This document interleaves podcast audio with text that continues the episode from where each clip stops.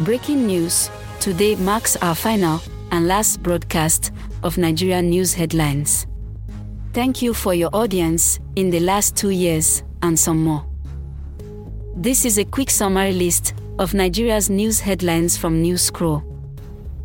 I am Lola, and today is December 26, 2023. Here are top news headlines, filtered from multiple sources.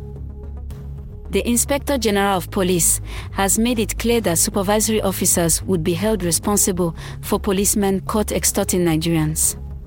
Report by The Guardian NG. Number 2. Pan African Exchange Yellow Card Financial Incorporated will immediately apply for a license in Nigeria after the CBN lifted a ban on cryptocurrencies that was imposed in 2021. Report by BNN Bloomberg. Our final three headlines are as reported by BNN Bloomberg, Daily Post, and All Africa.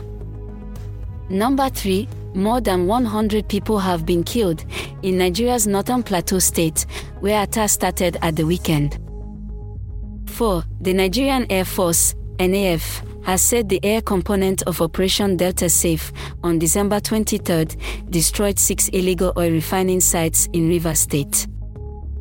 5. The special investigator appointed by the president to probe activities of the CBN has invited top officials of Titan Trust Bank to clarify the alleged fraudulent acquisition of Union Bank. This rounds up the news updates in Nigeria via News Scroll.